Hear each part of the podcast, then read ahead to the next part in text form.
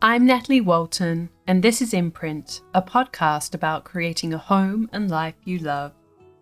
Each week, I'm here to share with you some of the biggest lessons I've learned during my career and life. Some of them I wish I'd learned a lot sooner because they would have saved me a huge amount of time, stress, and even money.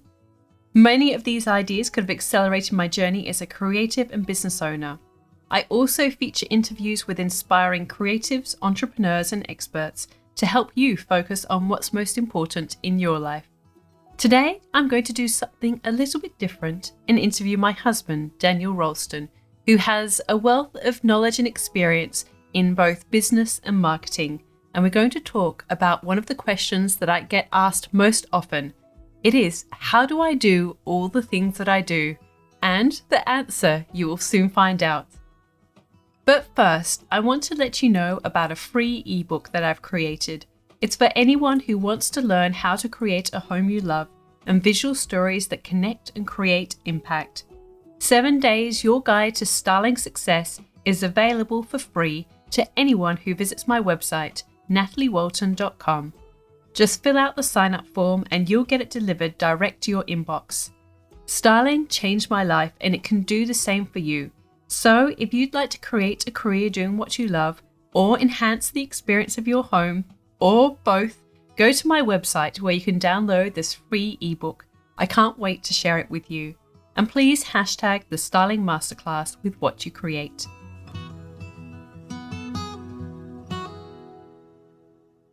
Hello everyone. Today I thought I would do something a little bit different. As many of you will know, I run a business, Imprint House, and I run it with my husband, Daniel Ralston.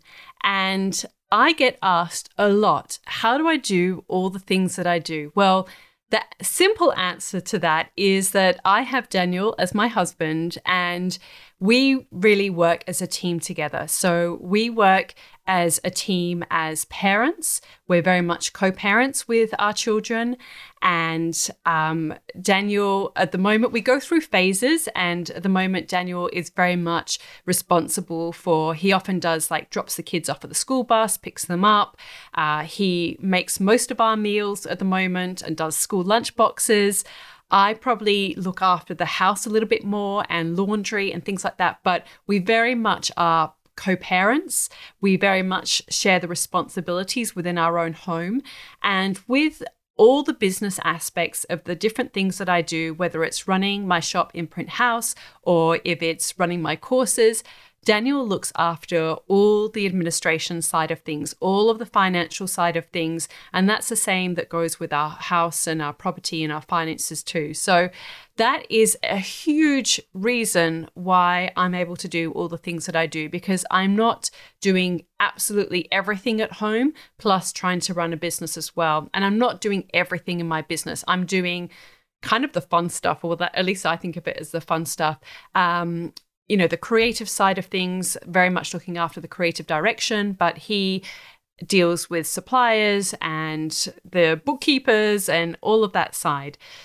Another big thing that, or big reason why I wanted to interview Daniel and get you to meet him is because I learned so much from him, and I really bounce off a lot of ideas in relation to my own businesses. And he has a wealth of business experience. So he studied business, he has worked in different industries, and he's also uh, created a business. He did that with my stepfather, and they sold it. And it was um, a sort of ended up being a successful venture. So that is also part of the reason why we're able to do what we do. So I'm not going to introduce him anymore. I thought that I would run a few questions past him that I ask all of my guests, and you can kind of meet him and learn a little bit more about him. So Daniel, first of all, welcome to the podcast. Thank you. Thank you, thank you so much for, for joining us today. Can you just tell us a little bit about your childhood and and how, like, where you grew up and a little bit of your story before you even got to deciding what type of career um, you would have? Because I always think that the sort of childhood we have really informs the person that we become and our life journeys, as it were. Hmm. Good question. I grew up uh, in the country. So until I was uh, twelve, I lived in um, two different properties in Country Victoria, um, up near Mount Buller, uh, where the ski fields are. And uh, I was really quite lucky in that um, I was able to just fossick around and play outside and invent my own games uh, as as much as possible. Uh, I didn't uh, have a T V when I grew up. I think we first got our T V when I was about ten, um, and even then it was black and white. We lived on a farm. It was one hundred thirty acres, uh, which is our second property. That was near the Strathbogie Ranges. And we were just riding bikes, making cubbies, building things, uh, whatever it was. It was something outdoors, energetic, being creative. Uh, and, and my parents really, when I look at it now being a parent, uh, were pretty relaxed about it. I mean, their their general attitude was they'll come home when they're hungry, um, which I don't know if I'm that comfortable as a parent having that attitude. I'm maybe a bit more hands-on than that. But we try and engender the same thing with our kids. And that's something else I wanted to just touch on for this podcast episode, is that a lot of the the lessons that I've learned about health and well-being are also things that I get from Daniel. I think that we we seek out in our partners the parts of us that perhaps are, you know, lacking or that we would like to be more like. And um, Daniel is certainly the very patient one in our family. And he's also, he's very um, disciplined with certain things, but we'll get onto that a little bit later. So Daniel, you had this childhood growing up in the country. Then when you hit your kind of teen- teenage years, what did you want to be when you grew up? Like, what path did you envisage for yourself in those kind of teenage years? Did you want to go into business, or was it, um, did you think of something else? Did you have any sense of what you wanted to be, or what, you know, what helped you decide what type of course you would do at university? Hmm. Good question. who, who really knows what they want to do when they're a teenager? Well, that's very true. I, I, I tried all sorts of things. Um, I remember doing work experience Uh, as a vet.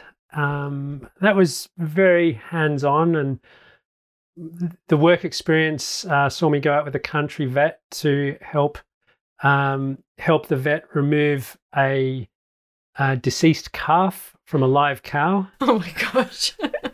So needless to say, I didn't really pursue that career. Um, I looked at pharmacy, did some work experience in a in a hospital pharmacy. That wasn't really for me. Um, I guess I kind of had an inkling that I wanted to do some kind of business, but I wasn't really sure what kind of business.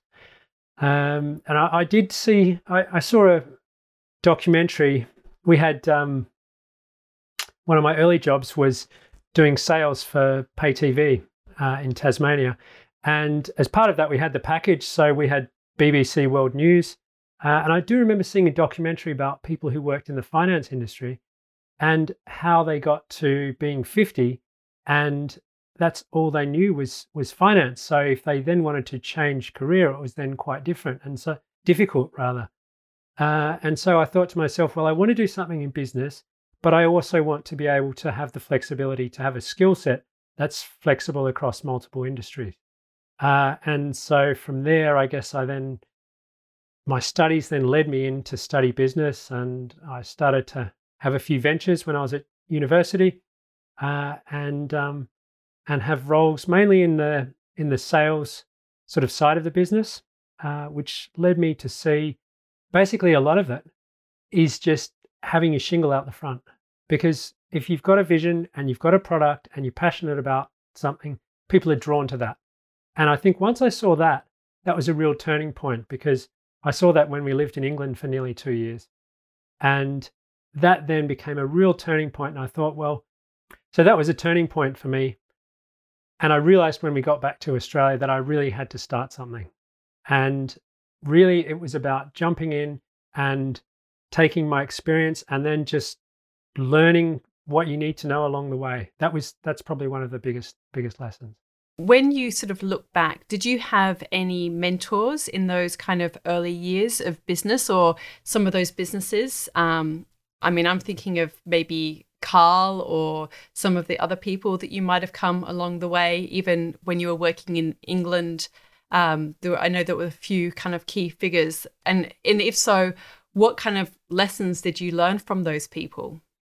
Yeah, I've, I've worked in organisations that are both organised and disorganised. And I've I've had people who are running businesses who were workaholics, and I could see very clearly people I didn't want to be like. And then there are a few people, and and Carl is is one of them, um, who was, he's about ten years older than me, and he was one of my direct managers. And uh, he just he just brought a real energy into the role, and um, and sort of took away the fear that I had of management as well. Um, and I guess by that, he he sort of made me realize that we're on the same side, and he was just there to, you know, to clear obstructions out of my way to help me do my job better. And um, and so that was that was a, a good mentoring, Carl. Um, in England, I worked in the insurance industry, and uh, we had an interesting situation in that six months after I joined the company, uh, it went bust. And uh, my little team was quite profitable. So I was in a team of about eight people. And uh, I was then in an office where somebody w- who was charged with selling their business as a going concern then sat across from me and did his negotiations over the phone. And to me, it re- was an incredibly eye-opening experience, because that stuff was always really inaccessible. And then here it was, and it was just a guy, and he just had a phone, and he was he was selling a business. And I thought, well, that's that's really exciting, and that's that's pretty easy. So I learned a lot from that. And then coming back to Australia and working with my father-in-law, he was also a great mentor in that he had had to overcome obstacles in his life. He had dyslexia, um, and he was just so determined, just so doggedly determined. And he's probably more determined than anybody I've ever met. And he was, you know, very successful in his life, um, still is.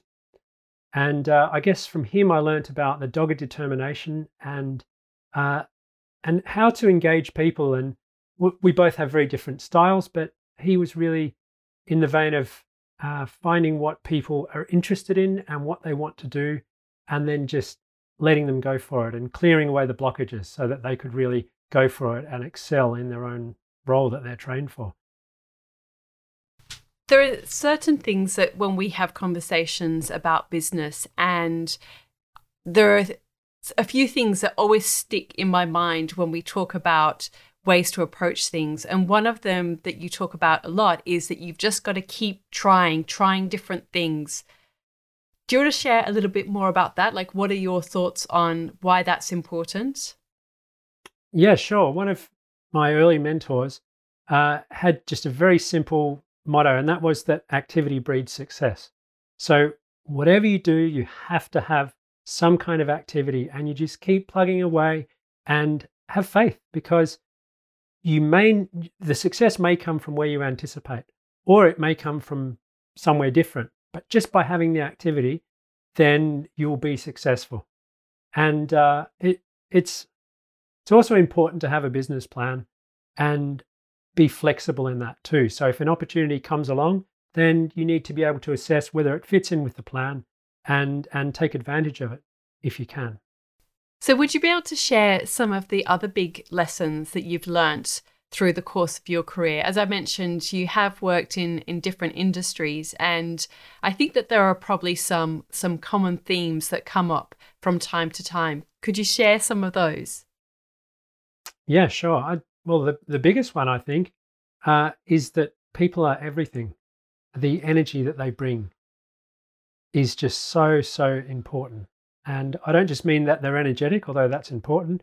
It's it's their own personal energy that they bring. And having that cohesiveness between the energy of the different people in the group. And, and it's probably the most important thing that you can have. Another thing is, and I've I mentioned this before, is just letting people do what they're good at. And as uh, as a manager, um, just getting out of the way. So just say, saying to people, this is this is the, these are the boundaries. This is what we need done. These are the resources to do it. and just letting people get on with it and then just checking in with them with a view to making sure they still have the resources to do their job and that they don't have any barriers. And that's all I focus on in terms of managing people.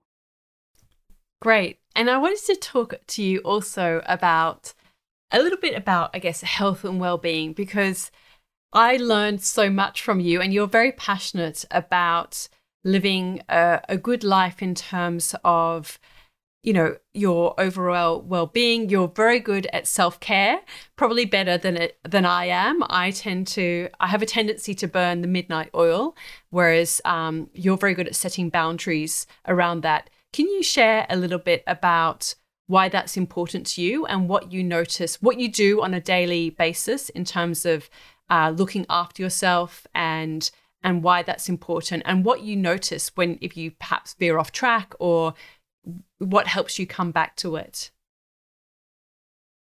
Yeah, on a, on a daily basis. So sleep is the most important thing. So I like to um, go to bed with maybe a little bit of extra time up my sleeve than the eight hours because we have four young children, and in the event that somebody wakes up or has some kind of problem sleeping, then uh, even if I have to get up in the middle of the night, I'm still fine the next day. So I, I like to have that buffer in my in my sleep. Um, in the morning, I wake up around six, uh, put the breakfast on, which is porridge and a mixture of seeds. We have um, probably... Go and share. Share all the different seeds that we have in our breakfast. It is it is a long-running joke in our family that, like, our breakfasts are... They're a huge thing to be seen. They're amazing. Go, please tell everybody all the different things we have in our breakfast. Okay, so we start with, with oats, which are organic, unstabilized oats if we can, because... Uh, stabilized oats have been treated in a way that extends shelf life, but also depletes nutrients out of them. So I get the porridge cooking, have a cup of tea to help wake up, uh, and do some yoga for about twenty minutes. So that um, then keeps my body strong and keeps me focused. Uh, if I'm lucky and the children haven't woken up yet, then I might meditate for twenty minutes as well. Uh, so into the porridge then, we then put in some chia seeds, which are really high in protein and uh, omega threes.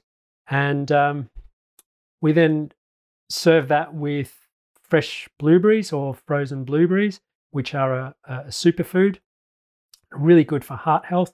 So I'm really big on eating uh, eating the rainbow, they say. So foods of all different colours and, and types. Uh, so and we, we should add that those blueberries you get for so Daniel loves going to the markets, and we're very lucky that we have some great farmers markets here. So they're from a local producer in this region, and um, Daniel knows all the market holders by name. And uh, but so yeah, so they're not just like a supermarket one, but they're, as much as possible, we um, try and eat all of our fruit and veggies from local producers and organic, or at least spray free. Yeah, trying to keep down the, the food miles on everything. Uh, so on top of the porridge, we then have um, L S A, which is uh, really good for managing heart health. Um, we have pumpkin seeds, we have hemp seeds, and we have pecan nuts because they're sweet and they come from a local grower. Uh, and then... Uh, what are the hemp seeds good for? Do you remember? Uh, I think it's omega three and omega six. And they may say something about an omega nine. I'm, I'm not sure if that's true, though. Um, but they're incredibly healthy as well. Uh, and then we have that... Um, so Natalie and I have... Uh, an almond milk, an unsweetened almond milk, um, because we um, we don't eat a, a lot of meat, but it's fortified with B group vitamins and iron. So it makes sure that we get those nutrients as well, which are the B group vitamins and the iron are quite difficult to get if you don't eat a lot of meat. Um, and so the children then have uh, muesli. So one of our Sons likes to make make his own muesli, or if he's feeling energetic, he'll toast some granola. Uh, and they then have that with some fresh fruit, some bananas, or we kind of alternate on the fresh fruit. So we've usually always got bananas, and then we might have pawpaw or red papaya, uh, and then custard apple. And then, being winter, I've been making a compote of stewed apple uh, into which I throw some rhubarb, uh, some cardamom, and some allspice, uh, and a little bit of orange zest as well. The, which the, is controversial. The orange orange zest is controversial, yes. Because the children sometimes think it is too strong or too bitter. But um, and what about? Let's talk about. Um, so obviously that's breakfast, and and and Daniel is, you know, he's a keen cook, and so he he pretty much makes our lunch and our dinner as well. So I'm very lucky when Daniel's home, he will make baked beans from scratch or these spinach fry-ups, and he's very big on making sure we have the right nutrients. I do have a tendency, if I was home by myself, I'd probably just have toast with um, avocado or cheese and Vegemite, something like that. But Daniel makes these amazing meals. But Can, we can't not include a little discussion about gut health, because this is another kind of uh, a, a kind of um, inside joke, I guess, in our family, is that Daniel is very passionate about gut health. So can you share a little bit about what you've learned about that and why it's so important?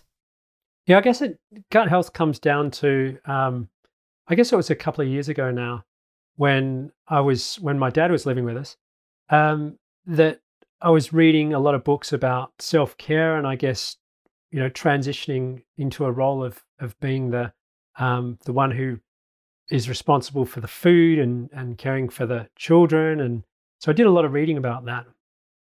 And uh, one of the things that I read, it was a book called Blue Zones, and uh, it's about a study done by uh, a guy called Dan Buettner, Uh, from National Geographic, and he studied the people who live to be the longest uh, all around the world. And there's probably five or six different regions where people live to be over one hundred or, or close to one hundred. And he looked at the common trends with these people.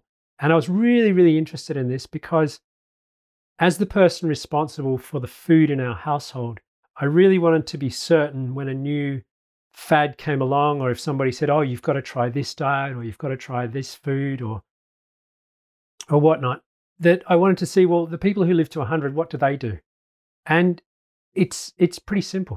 It's it's just foods that are as fresh as possible, uh, grown with as few pesticides and inputs as possible, uh, and um, not a lot of meat. Um, not necessarily vegetarian, but not a lot of meat.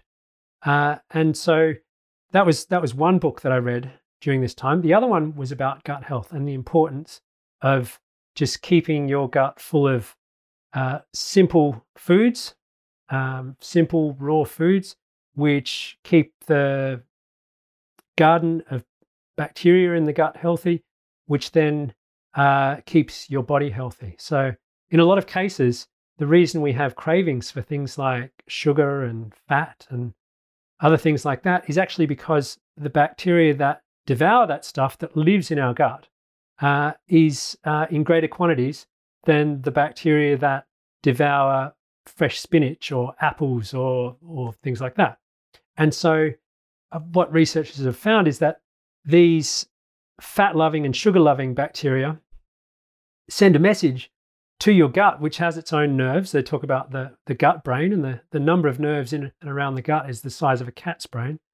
And they these bad bacteria send a message to that, which then gives you a craving that says, I need to eat something fatty, or I need to eat something with sugar.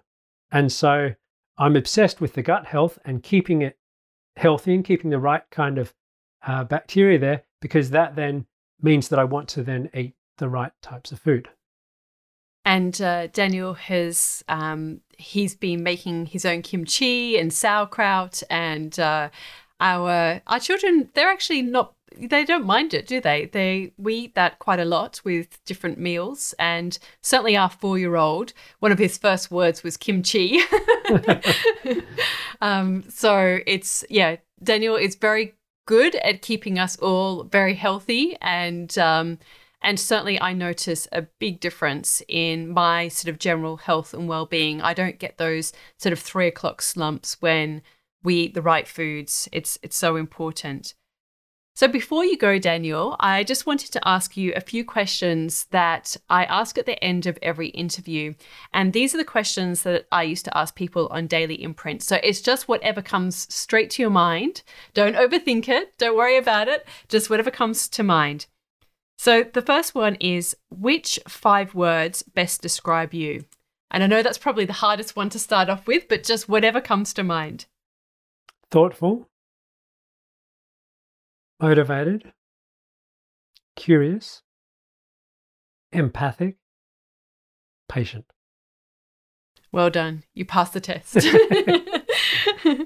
What's the best life or career lesson you've learnt? Never give up. What's your proudest career achievement? Actually doing something that I'm passionate about and I really enjoy. And I, when I started my career, I, I thought I'd be happy doing any kind of business, but one that I'm excited about and that I'm passionate about is just so much better than one that I may not have a lot of passion for.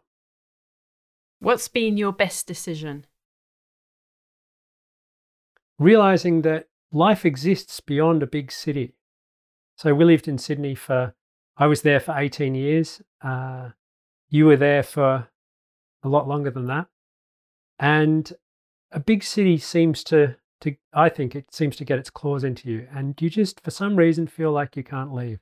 And your whole life is consumed with going across town or doing this within the city or doing that within the city. And, uh, and I just love living out of the city in the country. And we live near a small country town. You can get a park on the main street.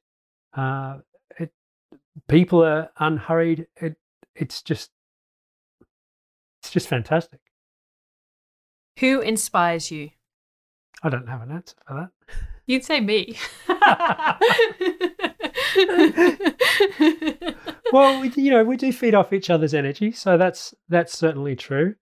Uh, and um, I mean, there's there's lots of people I find interesting and inspiring. So, you know, writers. I'm listening to an audiobook by Seth Godin uh, when I'm driving to pick up the kids. Um, I look back at my history. My grandfather, when he came from Finland, was very inspiring in that they he moved with his wife and then five children. And I guess it's not just my grandfather, because my grandmother did an awful lot too. But uh, he didn't speak English. And they had arrived as migrants in Brisbane. And uh, he had heard about Tasmania. And he rode a motorbike two thousand kilometres on a country road to Melbourne and then caught the ferry across from Melbourne to Tasmania to investigate it. And he just camped by the side of the road during this time. And then, liking what he saw, then rode the motorbike back, caught the ferry, then rode the motorbike back two thousand kilometres back to Brisbane to collect his family to settle in Tasmania. And I think that's a That's an amazing story of tenacity and, and sisu, which is uh, a Finnish word, which means having extraordinary, literally having guts, just having intestinal, just fortitude and just never giving up. What are you passionate about? Living healthy and my family and surfing. Not necessarily in that order, or maybe. Um, which person, living or dead, would you most like to meet? Everyone pauses on this one, don't they? I'd really like to meet my grandfather, Jack. So he came as a twenty, twenty-something from Ireland and settled in Australia and uh, was a very, um, very smart person. Uh, and uh, obviously that would have taken a lot of a lot of courage, and uh, I'd like to talk to him about uh, his journey and his history as well. What dream do you still want to fulfill? To be able to have a full weekend of just having fun with the family, but responsibilities seem to get in the way. What are you reading? I'm reading Mullumbimby by Melissa Lukashenko. It's one that you bought, Natalie. I felt that I really wanted to learn more about how we treat Aboriginal people in Australia and how we view them, and perhaps change those views as well. So the first book I read recently was called Dark Emu. And uh, and as I said, this is the second one, and and it's just fascinating, and I can feel my my worldview changing, which is really an exciting thing. What are you currently listening to? I'm listening to an audiobook called Tribe by Seth Godin. I like the way he speaks and the way he presents his arguments. And um, there's, like a lot of these things, there's points that he makes and you think, oh, of course. But literally having somebody else say them and tie these threads of thought together is just um, just really interesting and inspiring. And finally, what piece of advice would you give to your younger self? That it's okay to go on my own creative journey. I don't have to go to every single event on the social calendar, and I don't have to be the last one at the party. And um, great. It's certainly, I think it's that whole thing, isn't it, of being true to yourself and what you value and what's most important in your life. And I think that's something that I kind of feel more and more as well within, within my own life. All right. Thank you so much, Daniel. I know that you're not used to being on the receiving end of interviews, and uh, certainly we've never done anything like this before. So you are a good sport for indulging me, but I hope that other people find it interesting to get a little bit more of an insight into how I manage to do all the things that I do is because of Daniel. And um, as I mentioned, he is such a great font of Uh, knowledge, and um, we yeah it's so good to have somebody like that in your life. So I'm really grateful for all that he does for both me and our family. I hope that you've enjoyed this interview. Please let me know, and I'll touch base with you soon. All right, everyone, I hope you've enjoyed this interview. I know it's been a little bit different and the first man on the podcast, but let me know what you think. You can send me a D M on Instagram at Natalie Walton, or email podcast at Natalie Walton dot com. You'll find show notes for this episode at Natalie Walton dot com forward slash podcast forward slash seventeen. And please don't forget to subscribe, rate and review. It really does make a huge difference to spreading the word. Thank you to Jaeger Media for producing this podcast, and the people of the Bundjalung Nation where it was recorded. Thanks again for joining me today. I look forward to connecting again soon. I'm Natalie Walton, and you've been listening to Imprint.